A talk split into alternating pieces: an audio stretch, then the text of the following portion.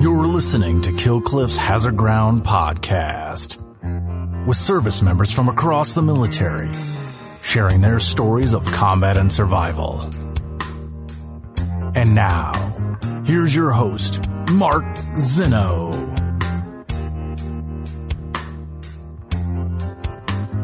Welcome into the Hazard Ground podcast. As always, we appreciate you joining us each and every week. Before we get started with this week's story of a former Marine who was actually shot in the neck and lived to tell about it. We'll get to that coming up in just a few moments. First, our normal set of reminders.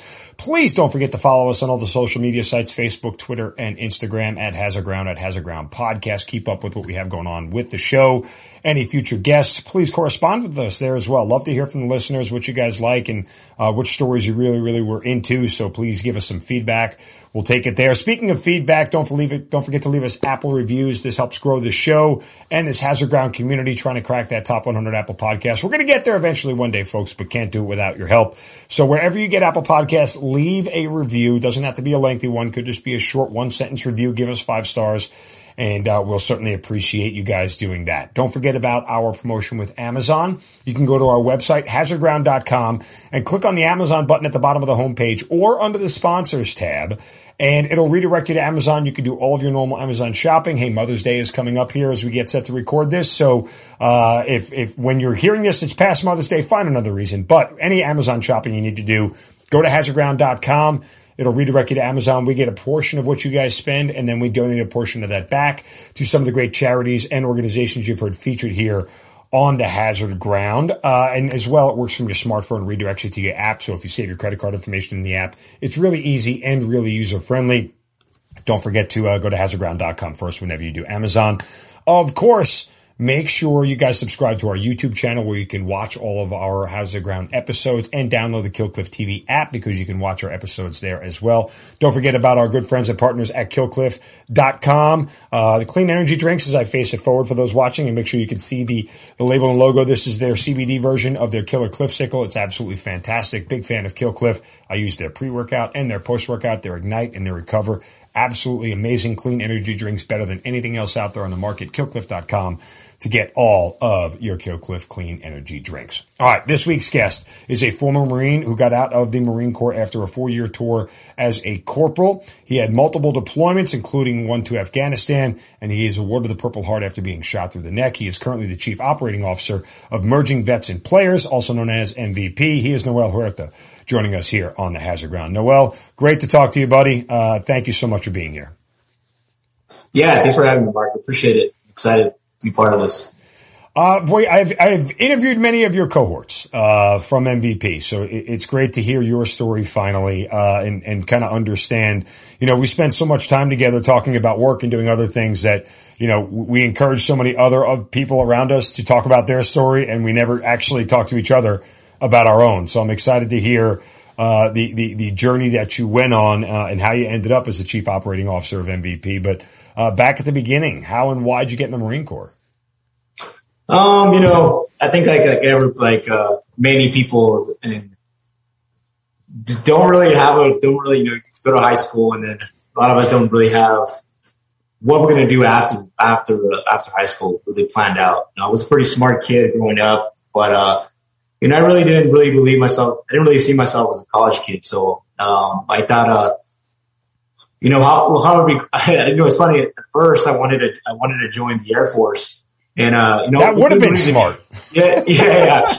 I wanted to join the Air Force and, uh, you know, I was really, I was excited. I remember going to the recruiting station and, uh, walking in there and was, uh, it was the Air Force, the Navy, the Marine Corps, and the Army Force. Um, so when I went in there, the, uh, l- luckily the Navy guy wasn't there. So I was, that kind of just surpassed him and I went, straight to the Air Force. My, my, my intention was to go to the Air Force because uh, my high school offered a, junior ROTC uh, specifically for the Air Force. So, you know, I was thinking, I was like, hey, let's, I'm just going to try to see, walk in and get some information from each, each of the branches, just kind of understand where I can be at, you know, service and what, uh, what I can do as a career. So I walked in there, walked into the Air Force, uh, walked the Air Force office and, um, you know, it, people say like the first impression of somebody really sticks to you of how yourself, you, you feel yourself, how the future is going to look like. The guy was a little bit overweight. Um, he was he was a little overweight. wasn't really clean shaven. He pretty dirty. Um, but you know, and then the first thing he did is before I even sat down, he's like, "Hey, do you have a tattoo?" He's like, um, "I see that you have a tattoo on your forearm," and I'm like, "Yeah." You know, I, I was dumb as a kid. You know, I I hang out the wrong people, and I ended up with tattoo my forearm, which is it was pretty big. It was about four or five inches, and uh, uh, right off the bat, he just said, "Well, you know, in order for to qualify to the Air Force, you have to have a you you can't your your tattoo can't surpass your your your size of your hand." And um, I was like, off that bat, I just kind of turned me off, and I'm like, okay, well, I'm gonna walk the hell out of here. So I, I turned around before even knew like, or before I even did an ASVAB or anything, he just straight kind of uh, dismissed me. So I walked a different direction. Um, the army guy was talking to some other person in the other, the other room. So seemed like he was a little busy. The only guy that really stood out to me was a Marine, Marine Corps recruiter, which is pretty funny, but the guy was six feet tall, um, buff, buff, like athletic build, everything. First thing he came up to me was like, Hey man, do you want to, you know, uh, I see that you want to go talk to the Air Force guy. Next time, just, next time, just tell your friends, just pass that. That's just the place where we like, like to get coffee and come pass by there. And, and, I was like, what? Okay. So he's like, so I went straight to him. He talked to me about, uh, opportunities in the Marine Corps. Of course, during that time, uh, uh, the war of Iraq was, was going on and, um, um, he, he pitched it to me. He said he was overseas. He talked to me what I wanted to do. He asked me how I did on my, uh, my ASVAB pre-test, which I did pretty good. Um, I told him I did over, almost over 80, I think 85, I think I got on the sport. Um, he's like, well, you know, I have all these opportunities for you, but he asked me what I really wanted to do. And I said, you know, I want to do, I want to do something that challenges me and I want to do something that really makes a difference. Um, I, of course, he mentioned a couple of computer jobs of different logistics opportunities, but I, you know, I wasn't really interested. I, when he brought up, I asked him, what do you do? And he's like, well, I was, I was a Marine Corps sniper. Um, he did, he did upsell it pretty, pretty well, uh, talking about, talking about it. But, uh, ultimately, like, you know, he told me, he's like, you know, what is the purpose of you joining the service? It's like, oh, you know, I want to make a difference. I want to do something different than out of my comfort zone. I want to go out there and help people. Um, my whole life, I've been trying to find ways to do that. And I think this is a great opportunity to do that. And I, um, you know, I want to be in the grind. I want to be in the grind. I want to do the hard work. Obviously, the first thing you said was infantry. Perfect thing to do is, you know, infantry. And, um, you know, I wasn't really scared of, of going to war and I wanted, uh, opportunity to do something different. And I, like I said, it's something that inside of my DNA that really inspired me to want to fight for something that I believed in, which is the United States. You know, be, growing up here my whole life, my parents being descendants from Mexico. Um, I wanted to find a, find my purpose in here as, as a United States citizen. So I, you joined, joined the Marine Corps. So that, that the history's there for, for me. I did infantry. Um, when I got infantry, I went straight to boot camp, San Diego, MCRD. Uh, I was there for uh, three months of boot camp. Um, it was hell. I mean, I can tell you how much I wanted to quit. You know, they they don't, they don't like to quit there. I mean, there's no, there's no ringing of the bell or any of that stuff. You, you, you stick it in, stick in there as long as you can. And of course, um, having people, I did stuff that I never thought my body could do, um, there and, uh, going from doing three, four pull-ups, um, in high school to doing over almost 40 pull-ups there after I got out of boot camp was pretty impressive for my own self that I couldn't believe I was able capable of doing. So if I was capable of doing that or also doing, learn how to drill, um, what else can I do? So after that, I went to, uh, school infantry.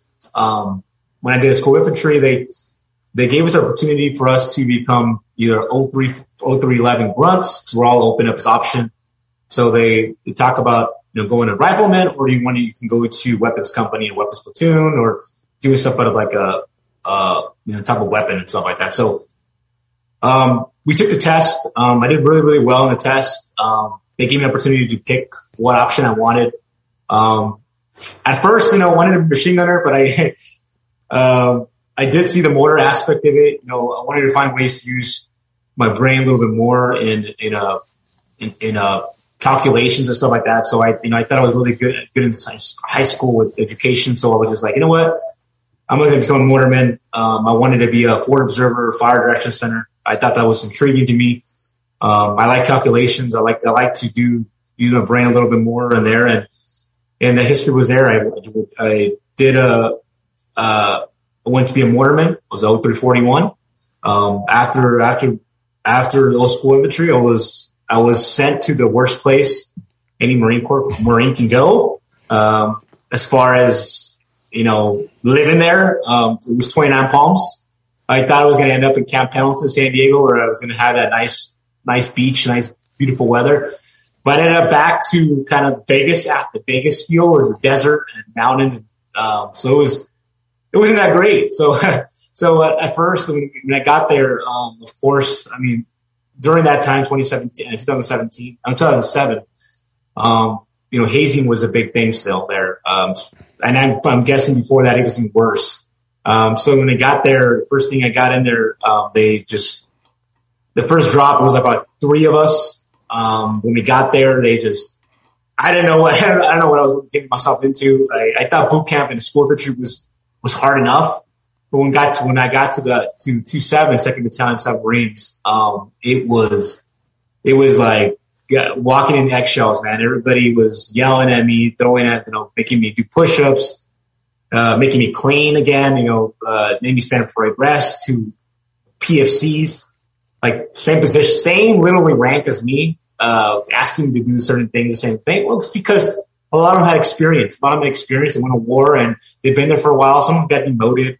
Um, but, uh, overall, like the experience itself was, it was a very different, uncomfortable experience for me uh, at the, the, beginning. I can't say that that was that was the entire the entire time in the Marine Corps for sure. Um, as soon as it, as soon as I got through the ranks, as soon as I got through the training, um, I realized the reason why uh, the Marines were so strong, uh, so strong, and so try to break you as much as they can because man, like when when you go to when you go to war, like all that stuff, all that stuff really really helps you get through the hard stuff. So when we finished the training stuff with the, after we went to Mojave Viper, we did a bunch of gun drills, a bunch of stuff. I was attached to, um, Fox company. I was a, I was a line company, uh, mortarman. So I got exactly what I wanted. When I, I go into the grind, become a, a line company, uh, mortarman. You know, I wasn't on the, on the, on the, on the trucks with the 81s and the 120s in the army. Well, I was in the, I was using the 60s, the little small little handhelds. And mm-hmm. so attached to that, I was attached to the uh, Fox company and, um, Fox company was, was the weapons platoon. We had a lot of different platoons in that, in that company.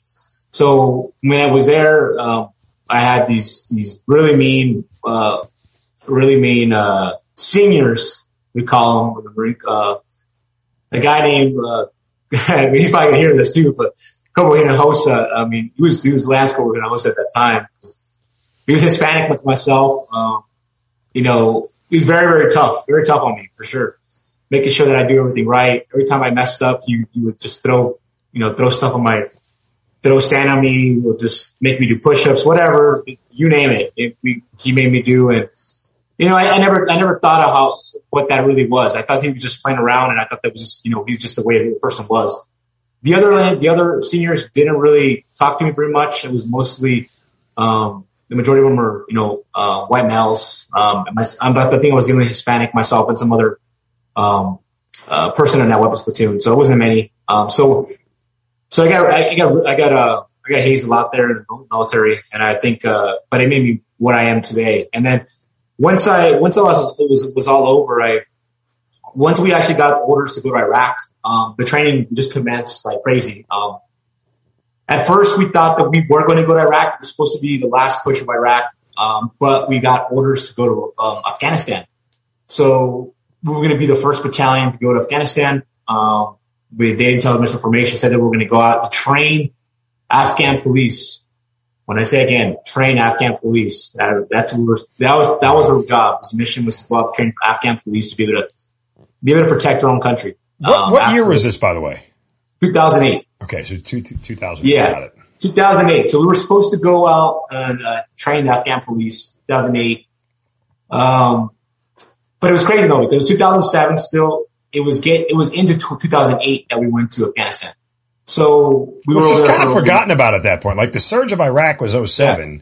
And Afghanistan yeah. was just like this thing floating off on the yeah. side by the time 2008 had rolled around and we kind of almost, you know, 20 years later forgot it still, but you get the point. Like, you know, I mean, it wasn't really Yeah. a big focus. Yeah, it, it wasn't. It wasn't. We didn't have much information. Intel didn't give us much information of what we are going to go, what we are going to do. Um, we did a lot of training. We did a Mojave Viper. Um, we did uh, Yuma training. We did a bunch of different gun drills, different leadership traits, little different uh, classes. We did everything possible to train our, our people that we needed to train to be able to go out to Afghanistan. It's going to be a different. It's going to be a different world out there. I mean, the Nine Palms is probably the most perfect place to train for Afghanistan.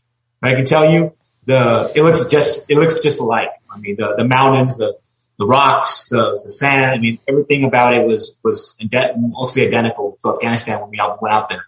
So that we, were- we we were trained pretty well to get out there. So when, once we did deploy, um, we deployed for over a year. We were extended um, because of so much stuff that went out there.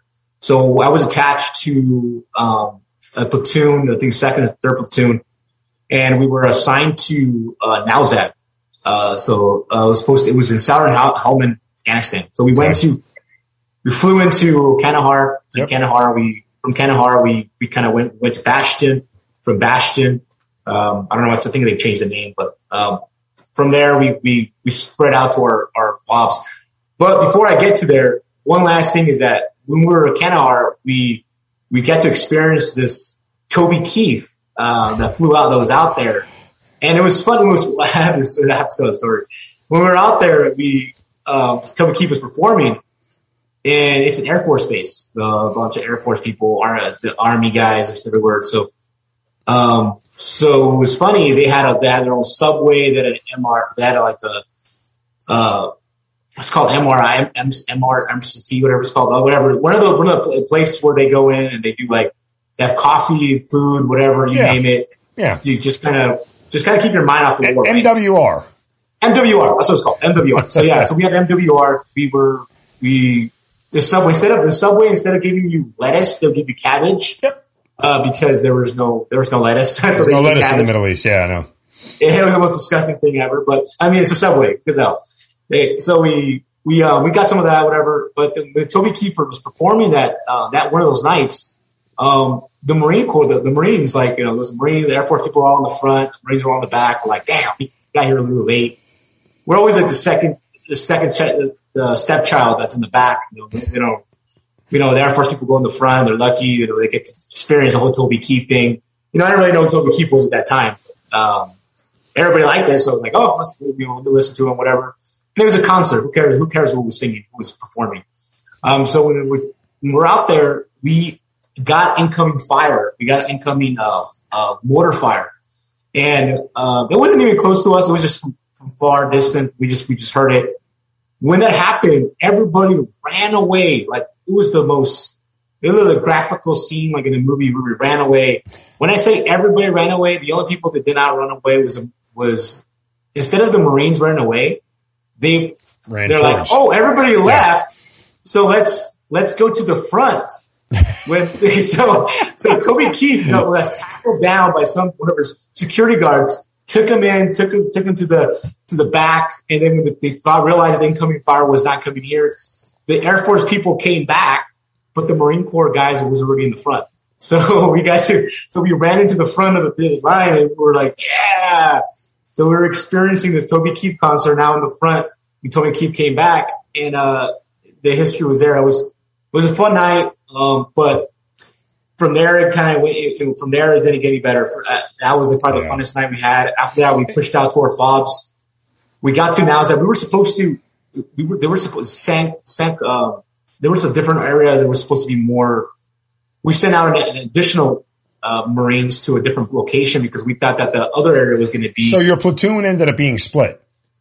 We did, yes. So Sandcar, so um, Sangin was supposed to be the, the the top place where all the where the Taliban were at, were hosting, they were doing, where they were causing the most uh, danger there. They were killing people, the civilians, whatever.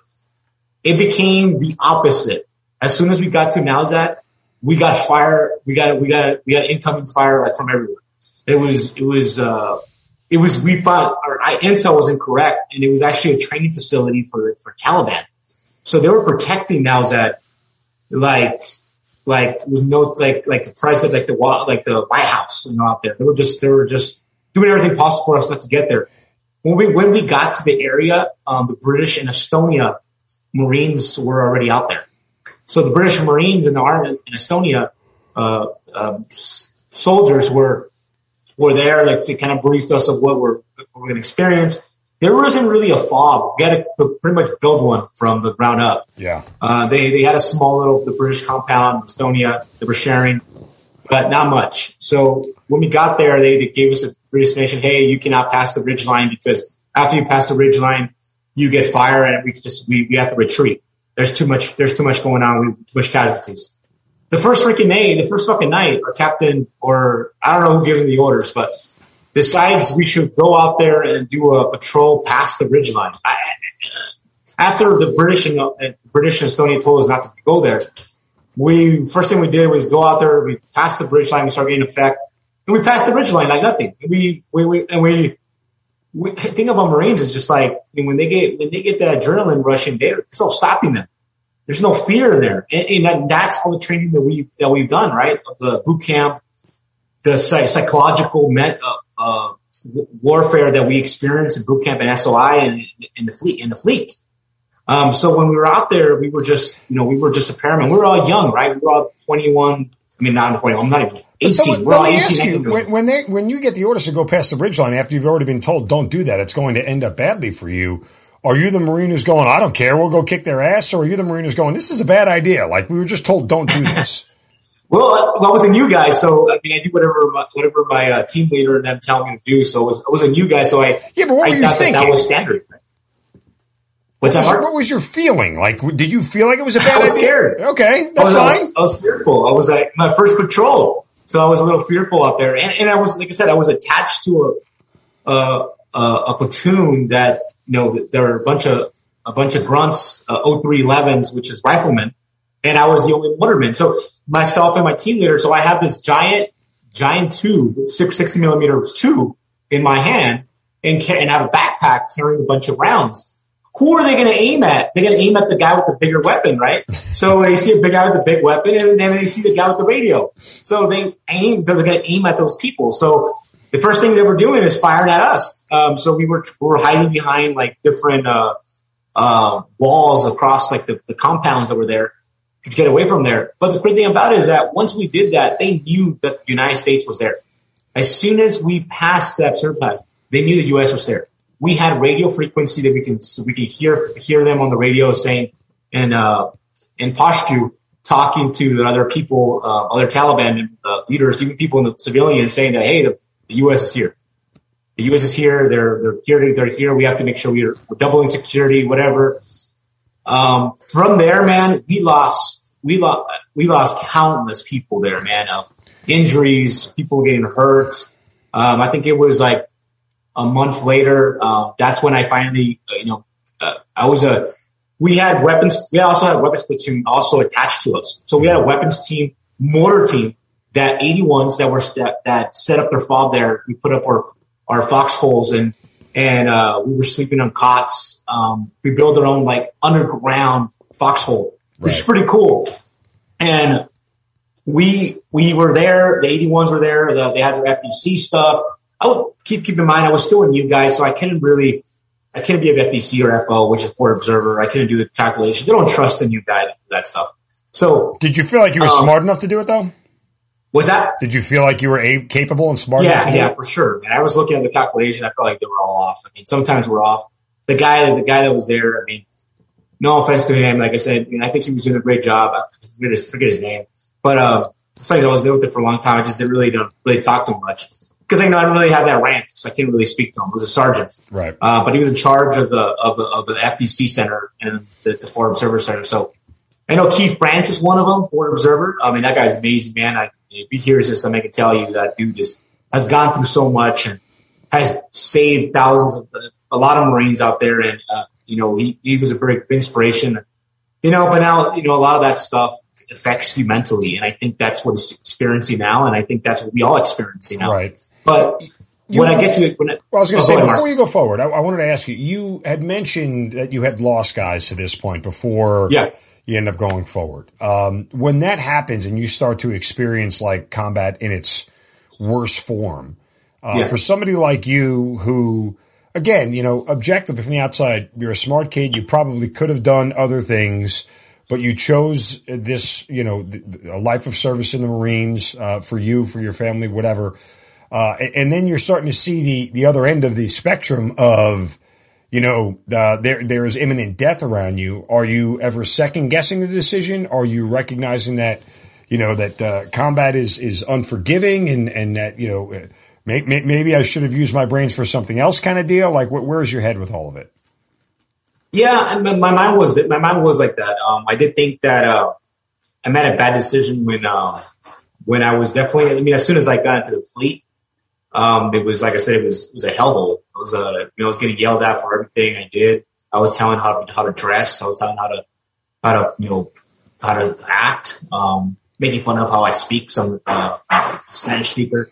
Um, again, just, you know, just making fun of the way I, you know, everything, everything I do. I mean, that's just the way it is. But, but I, you know, I, when I, when I got out of the war, everything kind of, when I went to Afghanistan, everything kind of just, that didn't, that stuff didn't really matter to me. That, that, the, the color of her skin, the, your nationality or back, background doesn't really, doesn't really matter to anybody anymore.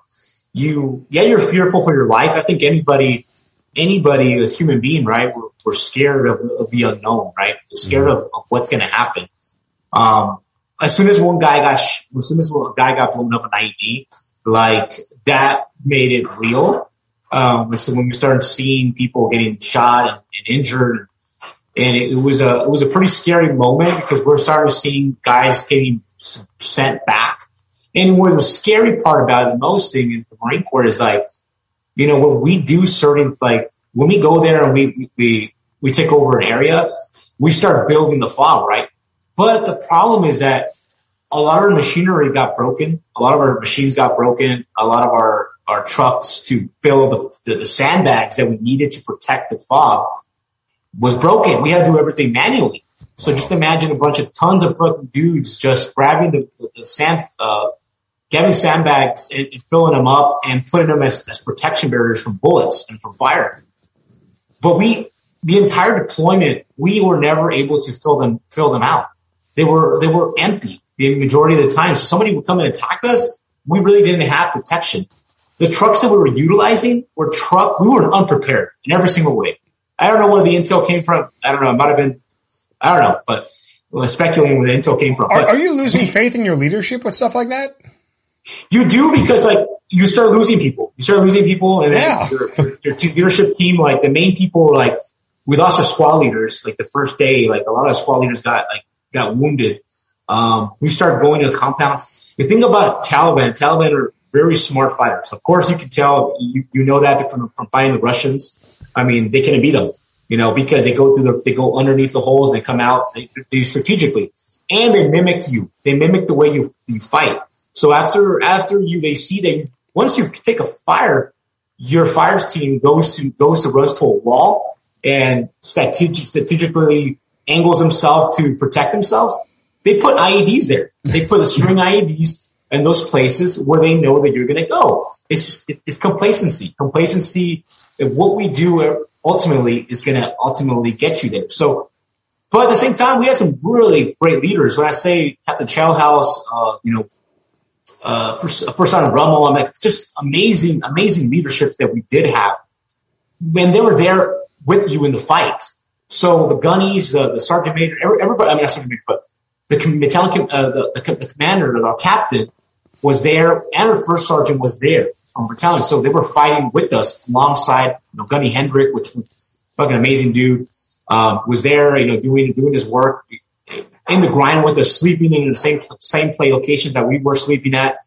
So yeah, you do kind of lose a little bit of fate, but at the same time, like they were so positive as far as what we can do and what we're capable of doing. So when you have people like that around you, it uplifts you, makes you as brave as them, you know. And right. so when we're losing people, it just becomes common second nature. You're like, ah, it's part of war, right? We lose people, we go out there and whatever. When we were out there in firefights, we were excited. We were like shooting people. We're not shooting people, but shooting at a, a, a at like sparkling lights, right? sparkling lights somewhere in there. So we don't know we're shooting people. We're, we're at like, it's not Vietnam. We're combat face to face. You have a, a person with a But at one time, you know, we had to connect our bayonets to our rifles because we're at that point where they were getting so close to us where we had to connect our bayonets and we were ready to, it's funny about the bayonets, they were all rusted like so old that have been used. And even though, even the mortar rounds are so old, the mortar rounds that we use, like there were white phosphorus and we red phosphorus, which haven't been used and are not even allowed to be used because of what it can do to people. It can melt you yeah. and it's chemical warfare. So we don't use that, but uh, we had it in case we, in case we got to that point where we needed to use it. But it was so old that when we shot rounds out of it, the rounds exploded to the top because exploded on the top because they were so old and they never, never been used and they, were stored correctly. So, you know, when the, the, that happened, um, a lot of us, like I said, the, the, the mortar, the mortar team was incredible out there. We didn't have any indirect help of fire. We were using the British uh, 105s, which were like long range, uh, rifles that would just shoot, uh, missiles that would shoot out to different locations that we spotted. We had people set up on, on mountaintops where our FO for observer and a lot of the, uh, uh, Estonia and British were up. So we're looking, make, make, gathering intel. Uh, once we've gathered a lot of intel out there, we, we start, um, we started going different missions. We had six, I don't know how many, I don't know, I can tell you, every week we had a mission somewhere. We kept passing, surpassing every single spot. At one point we had Taliban headquarters, which was we had to run through like countless fields to get to past like a rifle, a place where they were doing training facility for the, the Taliban. We got there. I mean, I could tell you these guys' hearts were out there. Everybody's, like I said, everybody's bravery is out of this world. There's young kids, 18, 19, even 17 year old kids protecting one each other was, you can't even, you can't even write, you want to write the perfect movie? That's the perfect movie right there. When you see it, for your real life and you see the war that's happening. And we have, we were outnumbered. We lost about, we lost about, in the first month, we lost 35 people. Uh, wow. And we lost 10, we lost, we lost 10 people that were, that were KIA in that first month.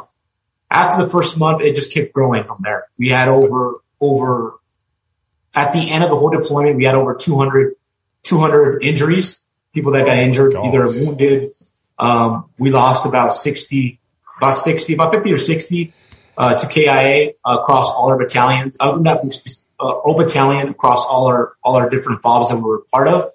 Um, so in that, that was part of the, the injury that I got received. It was, uh, I can tell you a little about that. Um, yeah, before you get to that point, I'm just, there, are, yeah. are you wondering, like, at this point, as you're seeing guys continually get hurt, like, are you thinking, like, oh my God, I'm going to die here?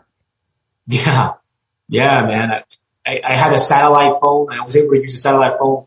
Not that much because I, um, I was a new guy. So the new guys always get the last, the last, uh, right. you know, ability to, to use the phone. So, um, when I actually was called back, I, I, told my dad and my mom and I, I, was very fearful for my life. I did tell them, you know, at least if I, if I, you know, if I don't make it back, um, you know, I just want you to know that, you know, I appreciate everything you've done for me and like, um, you actually had that conversation with your parents. yeah, I had to. I had to because I was, I was very wow. fearful. I didn't know what was going to happen. Uh, the next day, See, I have, I would, I never had that conversation. Like I didn't want to, I knew that that was the reality. Yeah. Um, and I didn't, I wasn't willing to write a letter. Like I just, it wasn't my thing. It was just sort of silent prayers that I would always say on a routine basis. But I, I don't, I never wanted my mother to worry. You know, like I never wanted my parents to worry. Like to have that conversation with them and tell them, hey, in case I don't make it back, like that's got to be. Did you ever talk to your parents after the fact about having that conversation with them, with what they were thinking? Yeah, and, you know, you know what's funny? Uh, you know, uh, growing up, you know, I never really seen my dad be like uh, tearful or right. show much emotion. Right. so when when uh, before I left to Afghanistan, um, my mom, my mom is, is, is a, has a lot of emotion. So she's very beautiful. She's very expressive. She knows how to express her feelings. So for her, it was, it was normal for, for express any kind of like fear or the, uh, the unknown.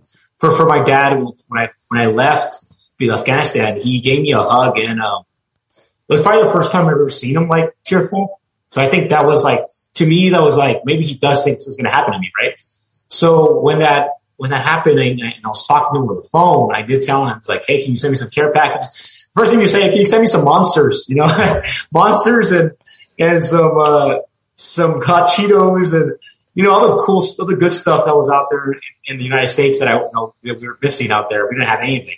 Ramen noodle soup was the biggest thing. Uh, we asked for ramen noodle soup all the time. So when I this conversation with them, I would tell them, like, hey, if I don't come back, like, you know, I appreciate everything you've done for me. And like, uh, I, I, I want you to know that I, I died doing something I love to do. I don't think it's going to happen. I'm not, you know, I'm not going as many patrols as other, uh, other people are. But if it does happen, you know, this is what I enjoy doing it. And I want you to be, I want you to remember me as that person, not the person that like you remember me leaving and like, you know, who I was in high school, who I was growing up is a person that was, that's willing to kind of put myself over, uh, put everybody else besides uh, over myself. And I thought I had to do that because I felt like my whole life I wasn't, I wasn't, um, living up to what I, what, you know, I wasn't really, really, I stopped being religious when I lost a lot of my friends, you know, through suicide and, and, uh, stuff that's happened to them. And I just felt, I felt that I was, felt that God was giving me like, God didn't, you know, was punishing me in some way. So I, I thought, you know what, I'm just going to change my life and just, you know, be, be, um, in service to others. And I think right. that was, that's what that was about. That conversation was about being service to others. Yeah. I, I mean, it's interesting because did you know, did, did you internally recognize that transition had happened in you before having that conversation? Right. I mean, because that's a yeah. pretty transformative thing to like, you know, uh, you were just so reflective in that moment where you sit there and you say, you know, uh, I, I, had a life, but it wasn't going where I wanted it to, and I'm not sure what, what I was going to be and who I was going to be. But somehow, along the way, between getting beat up in boot camp and and you know pissed on in, in, in school of infantry and at the fleet and everything, treated like trash, somewhere this transformation happened for you that all of a sudden you recognize and realize that there's a greater calling, and that's me to serve other people. Like that seems like, at least I'm hearing it like you didn't really have that revelation until you had actually made that phone call. Yeah, I did it. And the, the, the maturity, the, uh, the maturity wasn't there. You know, I, I felt like I saw that maturity when I started, when I started seeing 17, 18 year olds, uh, fight for each other. You know, I think when I saw that bravery, it, it made me want to be as brave as them.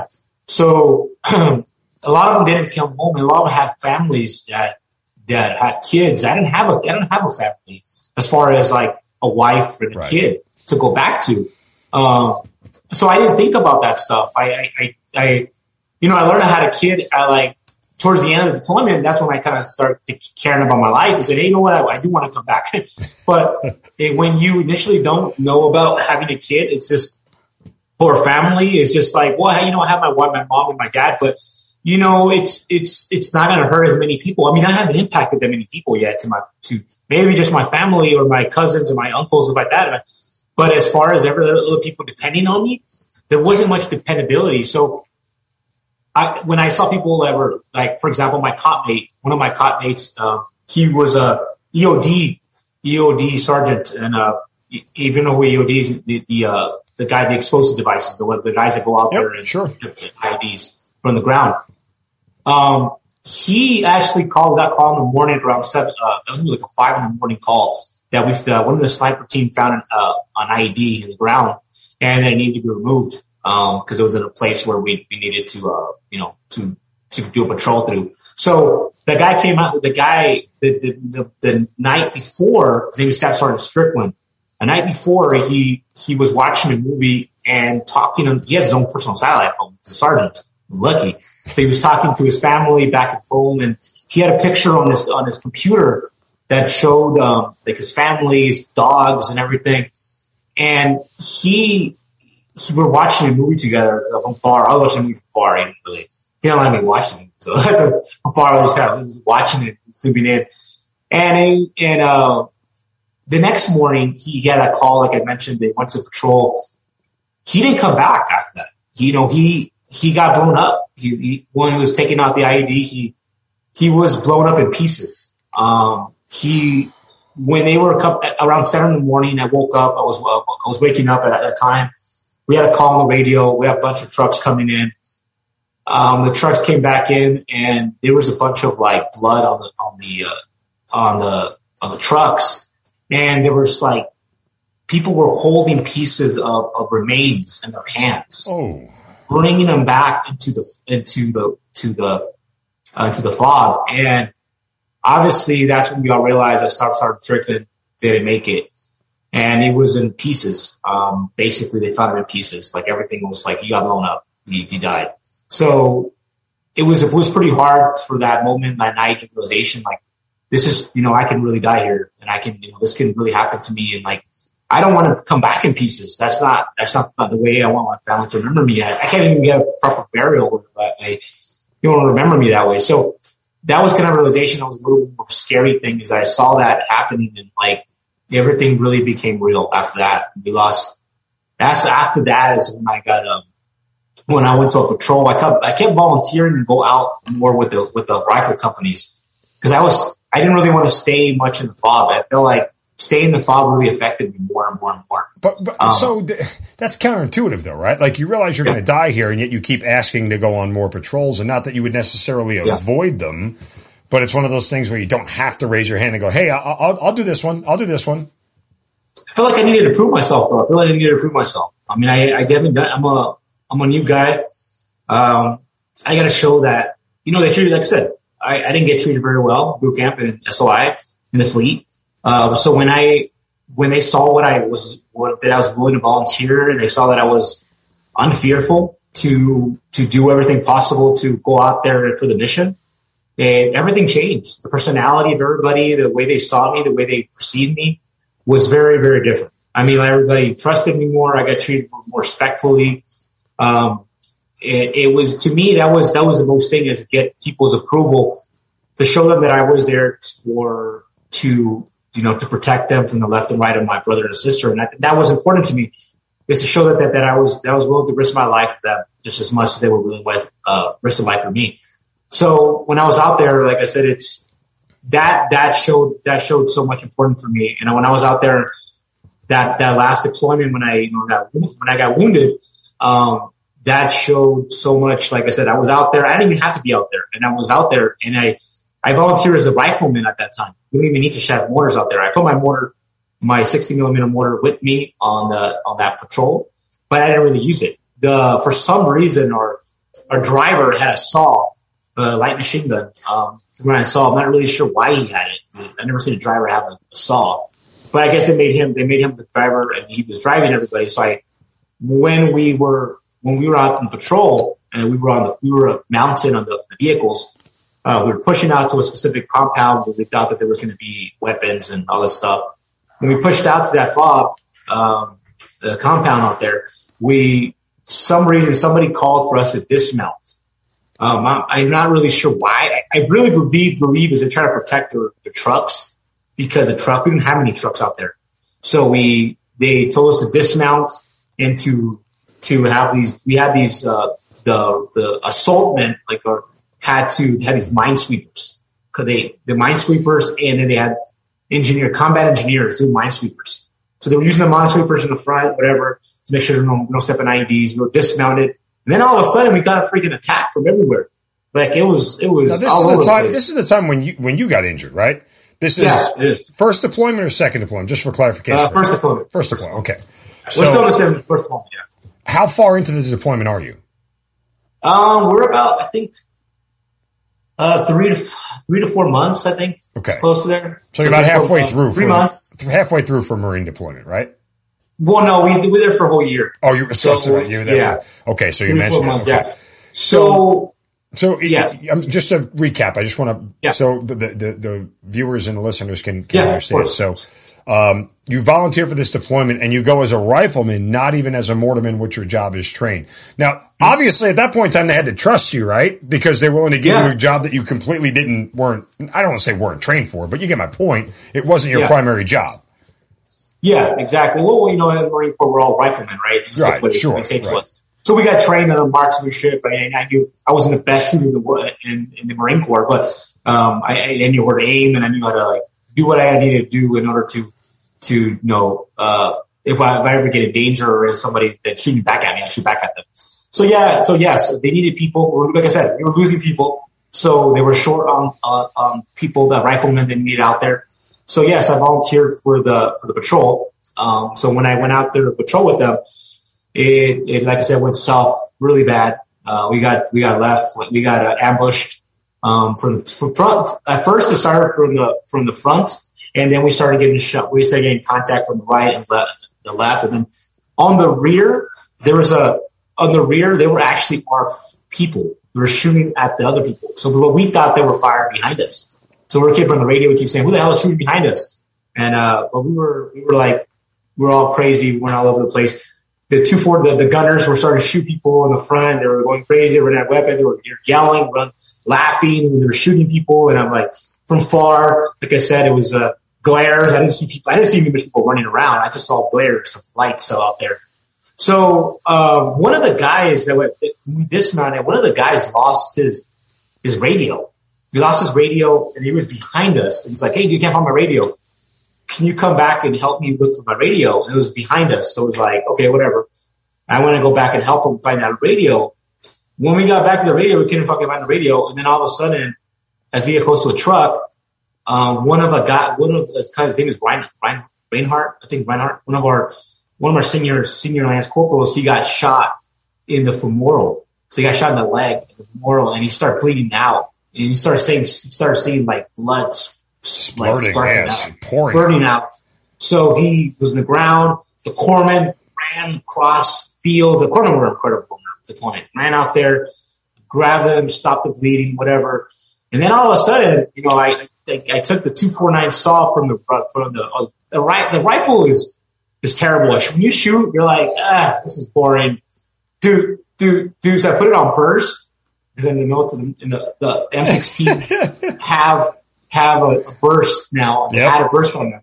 So I put the burst, it was still kind of boring to me. I was looking to shoot. I felt like I was shooting nobody.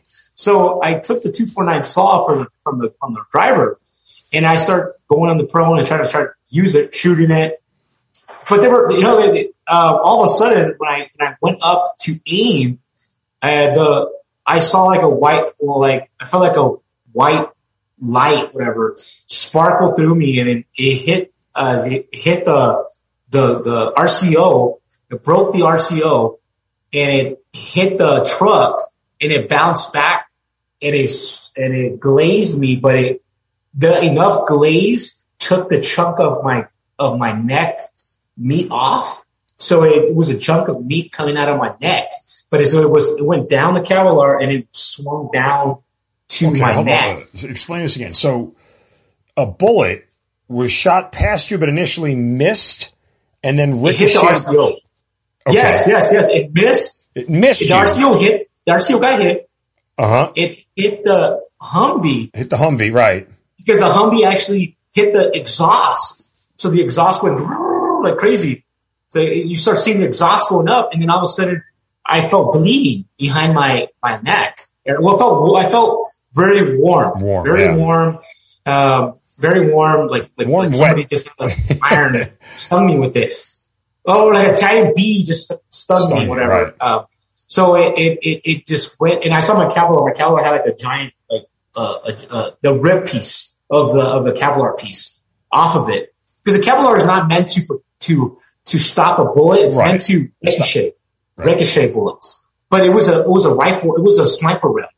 The seven six. It was a big, pretty big round. Yeah. Um, so the, the round, you can see like the round kind of just blasted through it and then it went down to my neck and it took, it, it, it could have, it, it should have easily killed me. It would, if the RCO wasn't in my face, it would have shot me right through the eye. I would have been dead. So the, the RCO blocked my, ricochet the ability for it to go to my neck, uh, to my eye, to ricochet to the side of my neck, then to side of my Kevlar to my neck down. Wow. So you're talking a matter of millimeters. Yeah, like it would be like really, really close. And I start, you know, obviously when I, I didn't recognize that I got shot yeah. until, cause I was like in the zone. I was trying to shoot people, whatever. And then when I, when I started kind of feeling like stuff dripping, I went back on my neck and I looked, I felt a giant hole in my neck. So I, I that's where I started kind of panicking. And then I fell, I fell to the ground and I was bleeding like, like, uh, well, I felt I was bleeding like nonstop, but I wasn't really bleeding as much as I thought I was. And then I got on the ground. I, I, I kind of start, you know, saying, one of the machine gunners that was on the, the one of the machine gunners that was on the turret tried to jump off the turret to try to help me because he saw that I got shot. His name was uh, uh, uh, uh, Ortiz. It was Ortiz, Nestor Ortiz, and he he uh, was trying to jump out the jump off the tur- turret to try to try to try to help me because there was no there was no corpsman around. So the corpsman was helping the other guy that got shot tomorrow. Yeah. So he was trying to help him, and then finally the corpsman just kind of some other guy came in because a lot of us were trying combat lifesavers, so we know how to stop the bleed. We need to. So one of the guys came in. Well, I don't know who it was. Grabbed me, uh, you know, threw me in the threw me in the truck, and um, you know, start patching me up on my neck area. But my eye, I couldn't see out of my eye because the tur- the the uh, I thought my eye was shot off. To be honest, I couldn't see because the the RCO it hit me like it struck me in the eye, so I couldn't really I couldn't see. So when the, the the pressure of the round pushed it back and it hit me in the eye. So I couldn't see. I thought my eye was shut off. And then Helston on my neck was, I thought it was more severe than it really was. And they threw me on the truck. We didn't have, we didn't have helos. We didn't have any of that stuff. So we, we, we, threw me the, on the compound of the truck, threw me back and then dropped me back off into the, we had ICU there, like a small little ICU, like for emergency reaction team for like doctor, like a doctor on staff, basically. So we had a doctor on staff patching me up. I couldn't see out of my eye for like days, for like weeks. I was I was blind for like a, for a couple weeks and stuff like that. And I had blood. Uh, I had a a very severe pain on my neck my back. I couldn't really move very well. Um, but I never actually got. I never. They asked me if I wanted to go. If I wanted to. If I wanted to to be sent back to uh, to to uh, to see a real doctor, and then also back to Kandahar, and then basically leave deployment, basically. And um, at that moment, I was just like, I didn't really want to, you know.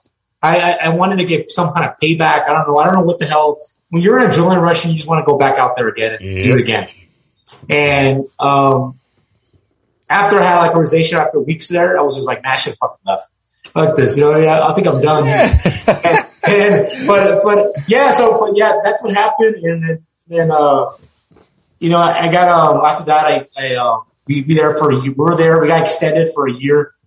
We did a lot of freak. We lost a lot of people out there, came back and the history was after that came, after we came back, there was nobody to come to, there is no, I mean, you know, when you come back, you feel like everybody was there to like praise you, thank you for all you did. You know, you're so excited to get back from, from deployment. You got shot, incredible story, blah, blah. But it, you know, it really isn't that red cutting ceremony that you expect when you get back. Right. And I can imagine people in the Vietnam when they came back, nobody gave a hell what you did.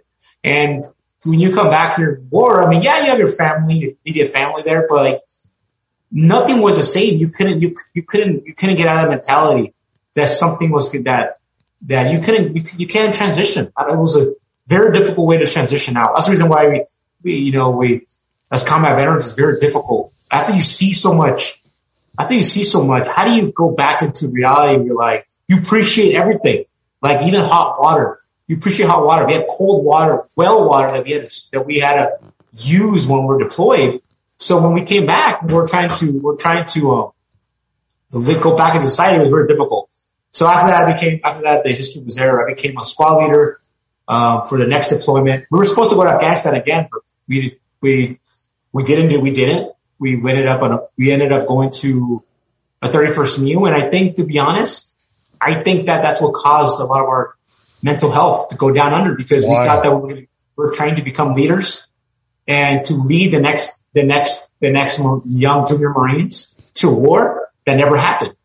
And when that war never happened we went to the 31st MEU, we didn't do anything. All we did was party and train some, some, some Thailand and Marines out there that we trained we did like a lot of helo company. We did a lot of, uh, you know, water exercises, bunch of stuff that, you know, you would never do in your life. It was great training, but we didn't train to go to, we didn't go to war. So a lot of the squad leaders were replaced by people that were in the embassy, people that have never deployed in their lives. So you come, you come in the war and you have guys that are coming as corporals or sergeants or replacing our, our lance corporals that were, that fought in the war. So after that, it just, it just, it really, I think it affected someone from there. We started losing people with mental health to suicide, um, left and right. We lost, we're now over 70 people that killed themselves since our deployment, more than we lost in Afghanistan in that 2-7 deployment. That's, so that's insane. yeah, Like, you lost more people to suicide post deployment than you did on deployment. yeah, we lost more more suicide by far. Wow. and not even in, even the guys that didn't even go to Afghanistan, the people that were that we were that came into the drop before us to go to 31st MEU, those people, one of my best friends took their lives because he felt that he was he never deployed to Afghanistan, so he was never he can never be that same Right, the same right. stand as tall as the guys that that trained them. Sure. That so he was able to prove himself. How basically. come, how come you didn't succumb to suicide? Well, like I said, man, it, um, I think everybody has those thoughts, um, especially when you get out of the Marines. I mean, when I was getting out the, when I was about to leave the uh, infantry, um, I got transferred to uh, to military police, be an MP. Um, when I was an MP there, um, you know, I was, was kind of you know doing that transition so I could be a cop, right? Uh, I wanted to be a cop, San Bernardino. That was my kind of or go back to Vegas to be a cop, or go back to Salinas, where I'm from, uh, Monterey, California, and become a, a police officer there because I you know I went through a lot of bad things there. So, but when I was an MP, I realized right away that I, I, I my PTSD and my my uh, I couldn't do it. You know, I, I was at night. I had like I was I was very fearful for the night. Uh, like for example, like cold wind and like air blowing in my face. I felt like it brought me back to war. It brought me back to 29 Palms. It brought me back to the, to the gun drills. It brought me back to that life. And I was very, it was very difficult for me to that, that transition piece where I wasn't able to be like, you know what? I can't be an MP either. You know, I can't even be a cop. Well, how am I going to be a cop if I can't even be an MP? So I started kind of going down under from the being an MP. Like, you know, I, I didn't do so well there. Uh, it was great that I did it because imagine if I would have been, you know, to be a police officer, you have to police academy and do all that stuff. And, and, and, you know, and, and, uh, have a gun and, and do all that stuff to pull people over. And, you know, I can't even pull up when I, when I was an MP, I pulled over some lady and, and, uh, the lady, the ladies, the lady, um, didn't smoke pot, but, uh, the car smelled like pot. And because the, the son borrowed the vehicle the, the day before, it smelled like pot. So we, the MP guy, the sergeant guy, he decided to, and I'm telling you, man, this badge thing is like, they feel like they have so much power behind this little badge and what they, how they can treat people. So how they treat, how they treat this lady was the most messed up thing I've ever seen. You know, they, they, they told her, they was like, Hey, well, you know, it smells like weed here. So you must have weed in this car. So I told her to take the lady, this older lady, man, like 60, 70 year old lady. Um, they pulled to the side. They told her, Hey, you gotta step out of the vehicle. We're going to bring the search dog. So we brought a search dog. The dog ripped apart the entire car, ripped it apart, ripped the, the seats off there, everything. And they, we didn't find any pot whatsoever. And this lady was so upset and said, why you guys ripped my, my car apart? Like my son probably used it before. I mean, I, I don't do pot, whatever. We didn't even give her ability to talk. We told her, shut up. I, I stayed quiet because I, was, I wasn't training, so I don't really know. So, and I, but the guy was, was ripped apart thing. And then after that, I told him, you know, have a nice, have a nice day. After the car was ripped apart. And I was like, this is not what the, this is not what I, what I want. You know, pulling old ladies up, giving tickets. You know, that's not what I want to do. Um, so when I did, after that, I, I left, I moved to California. I went to, uh, I wanted a fresh start. So I, I just recently got married. I just I met my wife. I, um, right after Afghanistan, I met my wife and, um, and I asked her to Marine Corps ball. It was pretty funny because like I said, I, uh, asked her through third party and, uh, she asked, she, she accepted. Obviously, a lot of people want to go to the Marine Corps ball. I'm like, yeah, it's awesome. Had all these cool medals. I had all these ribbons. So it was really impressing. I felt like I was going to impress her with all these medals and all this great stuff. Saw these uniforms, awesome dude. So it was the best thing ever. And then, you know, when we got married, it, it, uh, she, she did a lot for me. And then, but everything was going well to the end when I was, when I was transitioning out. We decided to move to California, to California to do, start a new life. Just not, not go back to Vegas, not go back to Cal, to Monterey, to none of that stuff. Kind of just start brand new. it was the most toughest thing to do, man. I couldn't find a job anywhere. I couldn't find nothing. I could, I put a resume together. I couldn't get a job anywhere. I put, I put Marine Corps as my first thing. I thought that was the best thing ever right there. So I put that in my resume. I put, I, I applied a couple places. Nobody would take me. Nobody would call me back. So, um, I decided to go to school because I, when you go to school, you get a GI Bill, you get money. So a lot of us were like, ah, I'm just going to go to school just to try it out, see if I like it. I don't know. I wasn't even thinking about going to school anymore. But I, I got into school. I enrolled myself to University of Phoenix, uh, whatever. I, I tried. To, I could have got to a university, yes. I have, I had the grades. I had the ability to go anywhere. Uh, but I wanted to work. So how do I work? Have a busy schedule, do an online university. And, but the good thing about University of Phoenix is they have campuses. You, know, you actually go to campus and actually attend classes. So I attended the class once a week, which is great. You can work all the, you can work all you want, go once a week, and then you can do each of the classes, get your credits. So I did that. Um, and I got a job doing a security guard job at some company called Signal 88 Security. Um, I was making like eight bucks an hour. eight bucks an hour. I went from make, being a corporal to, I mean, it wasn't the best pay in the Marine Corps either. So when I got out, I was making eight bucks an hour. And living in California, in San Diego or Temecula, Murrieta area, making eight bucks an hour, making eight bucks an hour uh, is. You may as well is, be homeless. You might as well be homeless. So the more the, the money where I was getting the money was was my was my BH. So I got from basic allowance to housing from the military when you go to you go to college when you go to enroll in college. So I enrolled in college. So I got that money. I was receiving like twenty one hundred bucks because that's the highest you can get from California. So it was the best. So I received that money. When I was receiving that money, that's how I was paying my rent. My rent was almost two thousand dollars. Making eight bucks an hour, and my wife doesn't have a job it was outrageous. So I was, I really, I really at that point was, was feeling very, very, uh, insecure by myself, making that shit, that really bad money. And then, and then the other thing is I was, had, you know, was going through a, a, a custody battle for my mother daughter.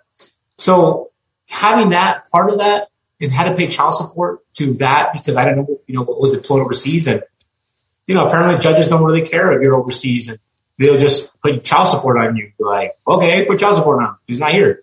What? How does that work? I mean, so when that happened, know, I was paying child support. I was doing that. I couldn't get a job anywhere. So I decided, you know what? My wife was really, really going through a mental health breakdown. Myself too, to be honest. And we decided, you know what? We need support. We need to get the hell out of here. We, we, so we decided to move back to Vegas. We moved back to Vegas. Uh, I was able to get a job with a security company with that, I was able to get a job at the, I applied for a federal, a federal, federal, federal job, uh, with ICE, Immigration Customs Enforcement. Mm-hmm. So I did that. You know, it was different from being a cop. It was just doing, doing something different, you know, um, you know, I speak Spanish, so was, you know, I thought that was gonna the perfect role for me to be able to help other, other people that were, didn't have, you know, that, um, it dealt, help in a different way. Um, so and the job itself was was pretty bad as far as like I had to you know had to learn how to drive a bus, so I had to get my, my uh, CDL, so I got my commercial driver license. Once I got that, I got my, my commercial driver license. I became a, a bus driver, and I I had to transport people from police departments to different police departments, dropping them off. That's when it really hit me when I I felt bad for people. I don't know. I don't know. I don't know what the hell. Why I was so soft. You know what I mean? I was in the Marine Corps. And then all of a sudden I'm so soft picking people up. But that's when I finally got my break. I got 26 bucks an hour. Finally I was making 26 bucks an hour, right? But I was only working 30, 30 hours and I was working at midnight, 4 a.m., midnight to 4 a.m. Wow. 4 a.m. to 6 a.m. Those are terrible times. So, and then I had to come back in the afternoon, like around four to pick people up at the, at in the afternoon. So I had split shift and I was only working 30, uh, 30 hours my wife finally got another. My wife kind of finally got a job, um, you know, doing something that makes more money, getting tips in the service industry, which is awesome. She was making way more money now. I was making a little bit more money. Moved from a one bedroom apartment to a two bedroom apartment. We, I finally got custody battle with my daughter after so much stuff that I went through with her.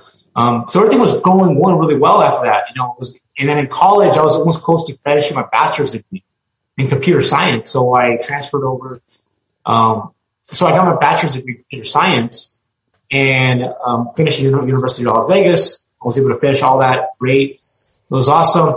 And everything was really looking my way. I finally got my break. I got into the IT room. I wanted to do something that nothing related to law enforcement, nothing related to, to going out there and pulling people over.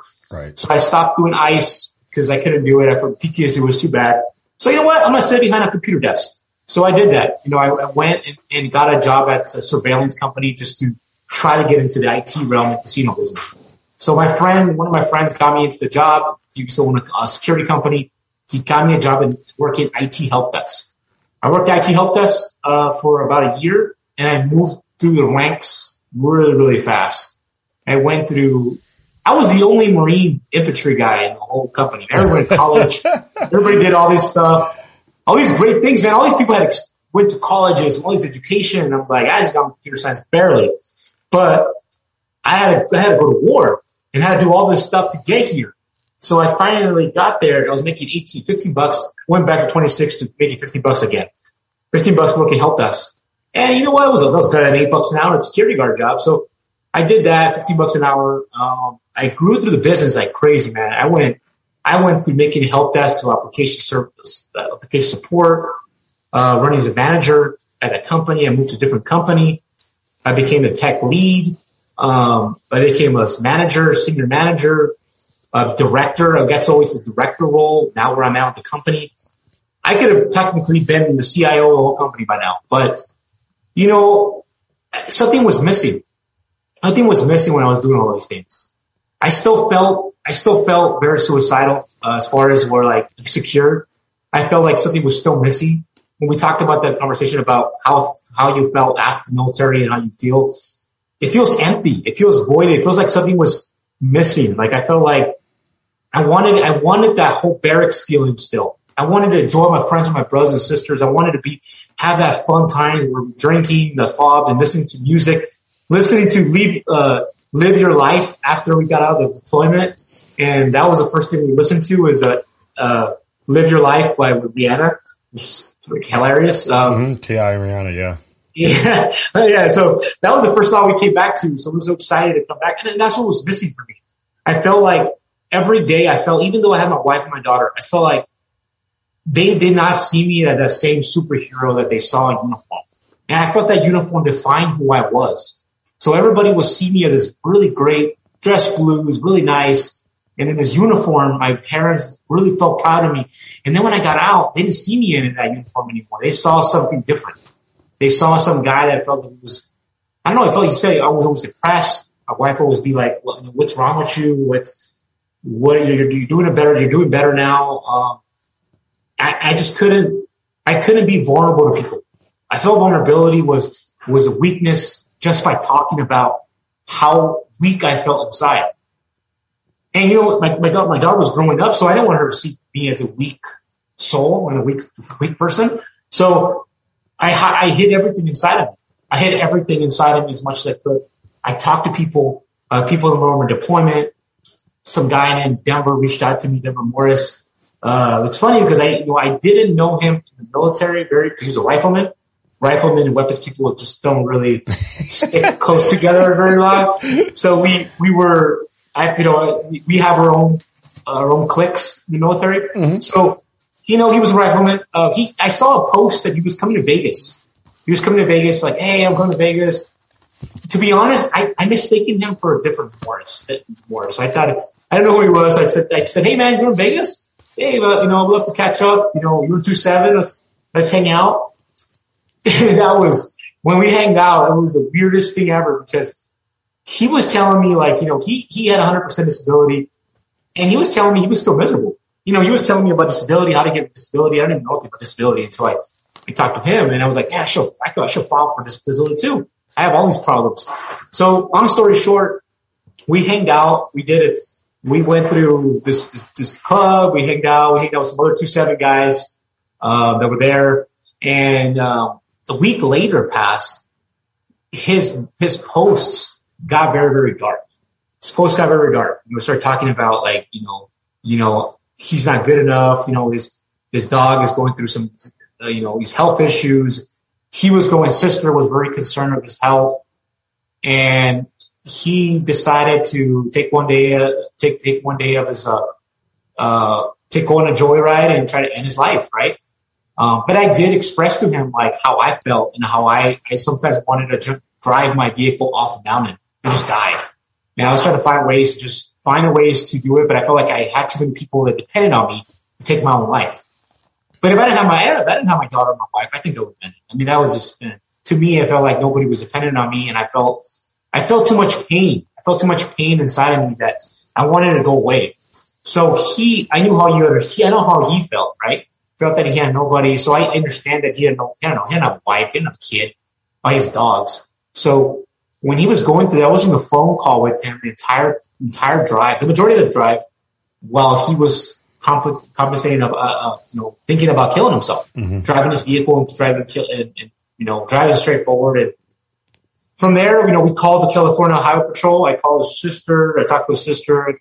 Um, they found him. When they found him, luckily he didn't die. He, he overdosed and he, was, he, he almost overdosed on some pills. He, they found him. He was put into a, an institution, uh, you know, to get to rehab, you know, get the stuff going right ahead.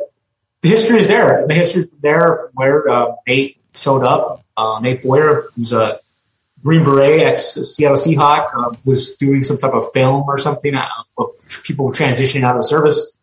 Um, he spoke, to, he met Denver there, and I guess that Denver and him kind of had a conflict where he came into the house, he came in there trying to film people, and obviously we don't want people filming our fucking house where we live. So he, he, they had a conflict, and Nate had a conversation with Denver about having a, uh, starting this group of people like, uh, that talk about vulnerability.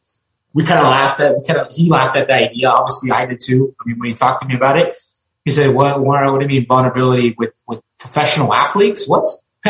with guys that make millions and millions of dollars? You mean those people? We, we, we don't, we don't relate to them at all. So when we went out, when he, he told us where the, the, the gym was at, um, I drove out there and went to a performance, some gym, um, some yellow pink, I'm sorry, some pink building. Um, it was, it was, it was weird. We walk into a pink building and uh, I was like, I thought I was going to be like, I don't know, killed in there or something like that. You were getting punked. Getting punked or something, yeah. So I walked in and it was a bunch of like athletes, you know, different, different athletes, Randy Couture, all these different athletes. I was a little bit, you know, obviously a little bit starstruck there. I was going in there, but I, when we start talking about our feelings about that huddle, it was just a, we did the workout, the workout, and then ever, and after that, we just sat down. and was like, all right, who wants to, who wants to talk? But you know, basically, who wants to talk? I was like, nobody. All of us stayed muted. And, you know, and Denver, Denver was, Denver was very difficult to open up a story. And, you know, now he does it like, he does it, he does it like with no problem. But at that time, he did feel vulnerable. He did feel like he can open up the story.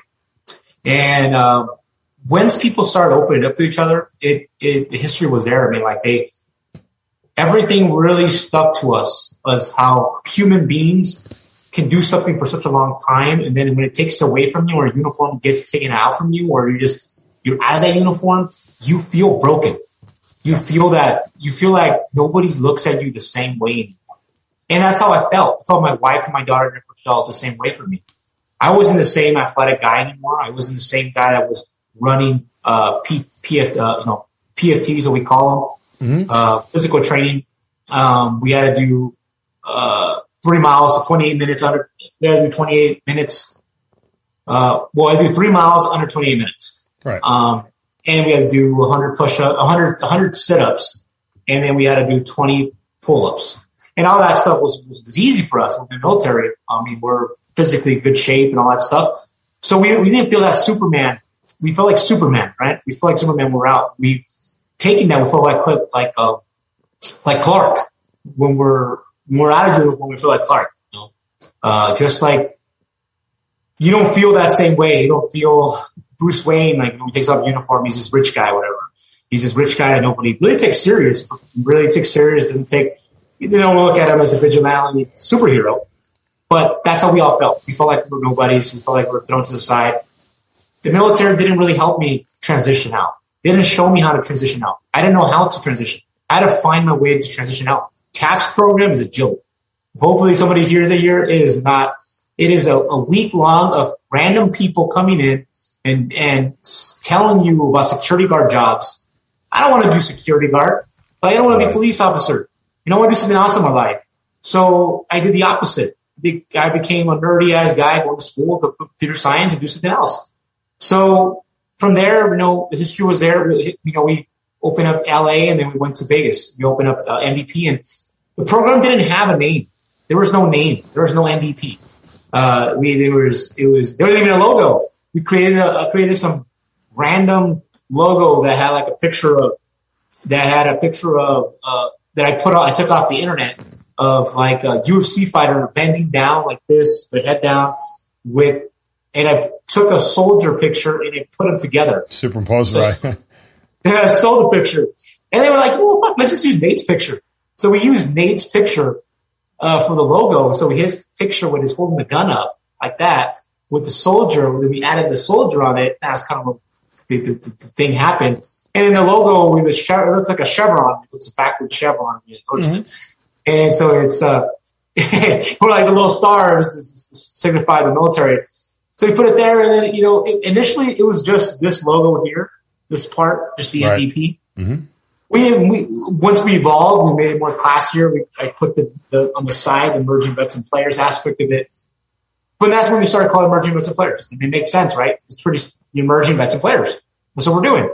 Um, it could be called anything else, but now we're lucky enough to have hired 20 other people and uh, expanding across the United States very significantly and showing vulnerability. And vulnerability has helped so many people in our organization. We have over 2,000 members now globally in our organization and, and have now have two virtual elements where we're able to reach people that if even if you're in, in your house and somewhere in Mexico or in, uh, South Africa, whatever, you can sit down or traveling, you can sit down and listen to be part of this program, which is a, a, a very si- sincere program where you come in, there is nothing expected from you just to be yourself and open up to each other. Workout piece, do the workout, which gets your, your body, your body and drilling gets you connected to that person who you're doing the group workout with.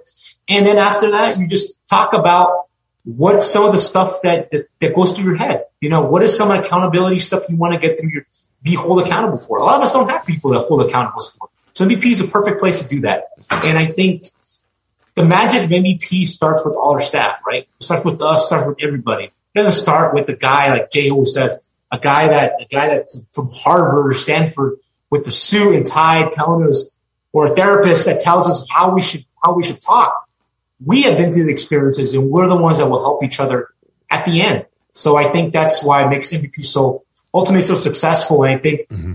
now we're starting to see more people support us because of it, because we, we really genuinely care about people. And, you know, I'm a success story of MVP and, um, I only want the best MVP. That's kind of the reason why I ended up going from the Las Vegas program manager all the way to the, the chief operating officer. Well, that, that was my question. I mean, how does that progress go? Like, at what point in time do you elevate from one job to another?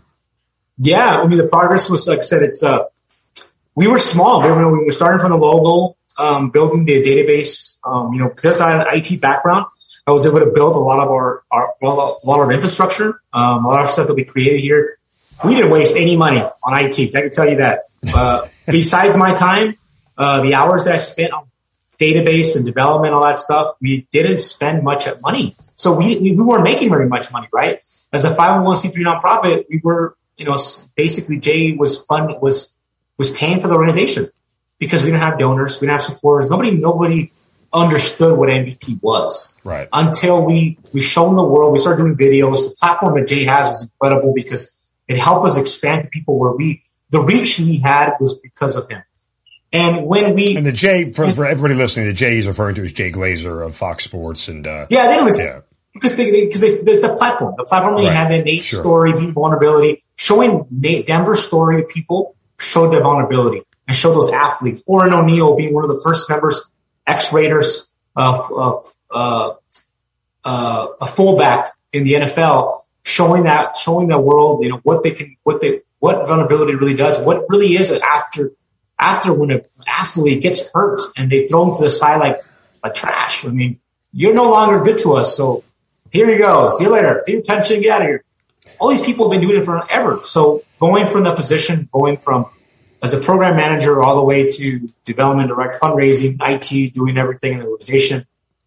I really believe in the organization so much that I decided to finally move into a leadership position to expand MVP in the right direction because, you know, we, we, we, we didn't have a plan to start MVP. We, we thought that the room was just doing the huddles was, was enough, but it was not.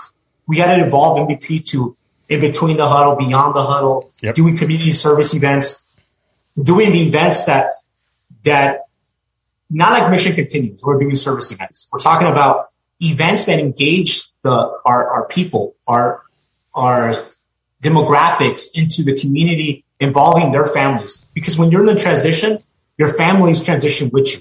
You're not just transitioning on your own. Your family are transitioning with you. Even though they're not combat veterans, they need, they need that support. So we, the way we do is we create these events outside of MVP to bring those families and people that are not eligible for MVP because not combat veterans are not the only ones that suffer to mental health. Any veteran suffers to mental health. Any human being can suffer from mental health. Right.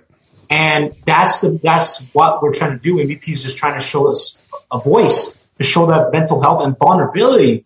If you are vulnerable to people, more well, more people or more audiences are willing to open up about mental health. And people didn't know about mental health until COVID hit. When COVID hit, people realized that mental health is, is, is a very big problem. People to take their lives, kids were taking their lives because they didn't go to school. They didn't have that interaction with people. So it became a, a, a first thing a lot of people foundations mind because they're like, it really is uh, a hidden war that you don't see. All people want to do is see the outside wounds, missing an arm, missing a leg, whatsoever. And those are the people that want, that's the image of MVP. I mean, not the image of I'm sorry. The image of, of a person looking into a veteran. How broken they are is based on how much injuries they're showing on the outside. But it's the internal wounds that, that really define that person, a person is hurting. That person can look completely normal. Next week, he can kill himself. You know, so it's, it's something we got to think about. And, uh, you know, thanks, Mark, for having me on for sure. I mean, it's just talking about MVP and having you part of our staff is, it's pretty remarkable. And, you know, we, all believe in it. That's the reason why we do this. We don't collect a paycheck because we're here to collect a paycheck. You know, we don't get paid a lot amount of money here to do what we do. We do this because we're passionate and we care about people. But the only way you create accountability is you have to have job responsibility for people. And the way you do that is by paying organization, paying employees to, to do what we do. But at the same time, bring in the right people that want to do the exact same thing we do is help people just like us. I mean, it's perfectly well said, you know, and again, I, and, and I've said this repeatedly, you know, it's, it's, it's you, it's other people within the organization that really, um, inspire me, you know, to, uh, to, to want to stay and want to continue to enrich the lives of those around me. I mean, you guys got such a passion for it.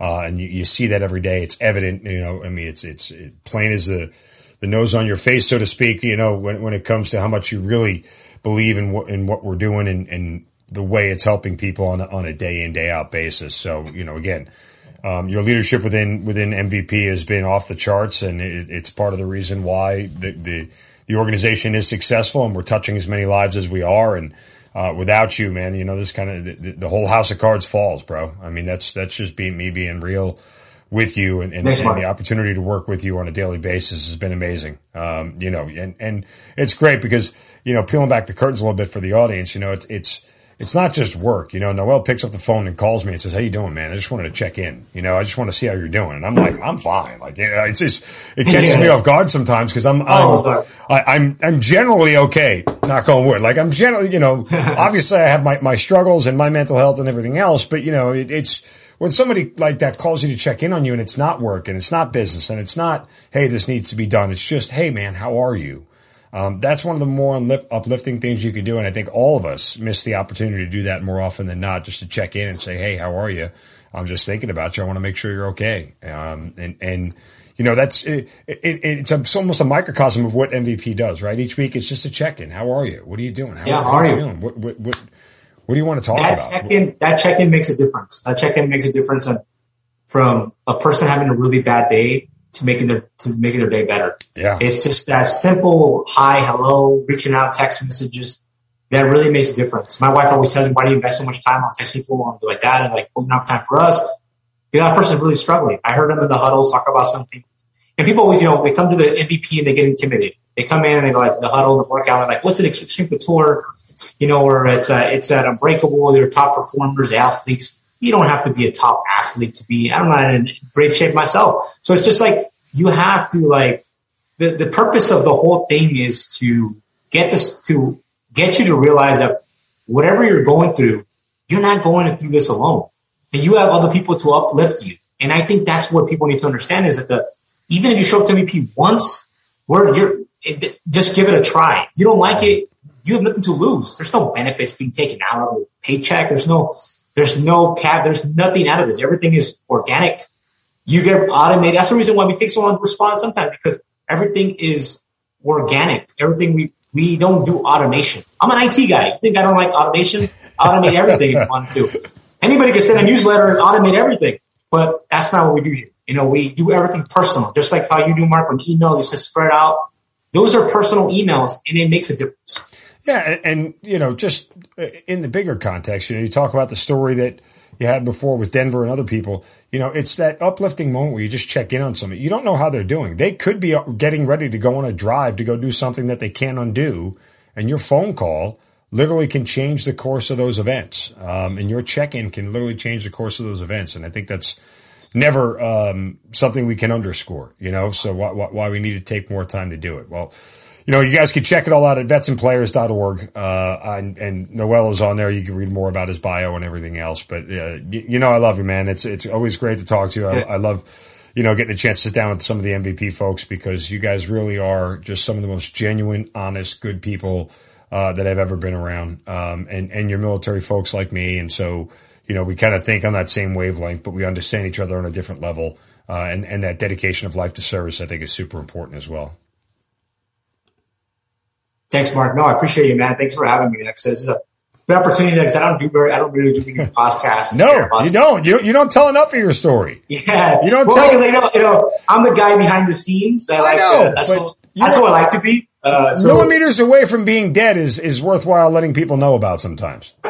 Yeah, yeah, and like I said, it's, it's something that we're all passionate for. So like, it's it's everything we have here is is about is about what we do, and and like I said, that uh that mental health really really gets to you if you let it bubble up and inside of you. You really have to be vulnerable, and I'm trying to teach that to my daughter right now, and my wife is understanding that that you showing me your vulnerable side does not make you weak. I will not judge you based on that because I know how it feels to be judged like so many, for so many years.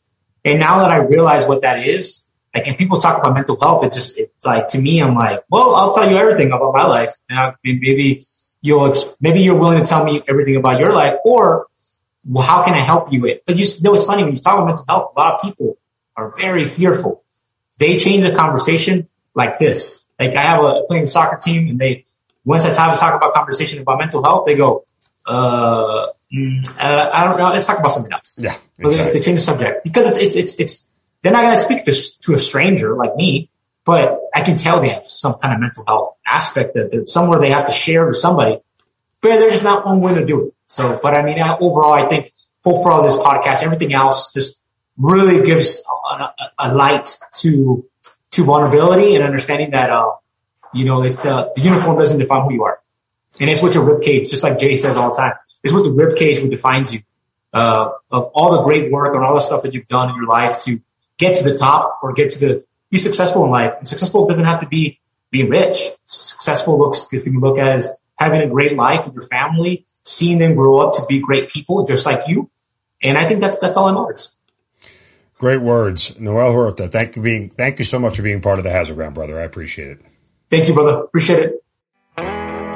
You've been listening to Kill Cliff's Hazard Ground podcast, hosted by Mark Zinno. If you have an interesting story to tell and you'd like to be on the show, send us an email at producer at hazardground.com. And if you like the show, don't forget to subscribe, rate, and review on Apple Podcasts. Thanks for listening. We'll see you next time.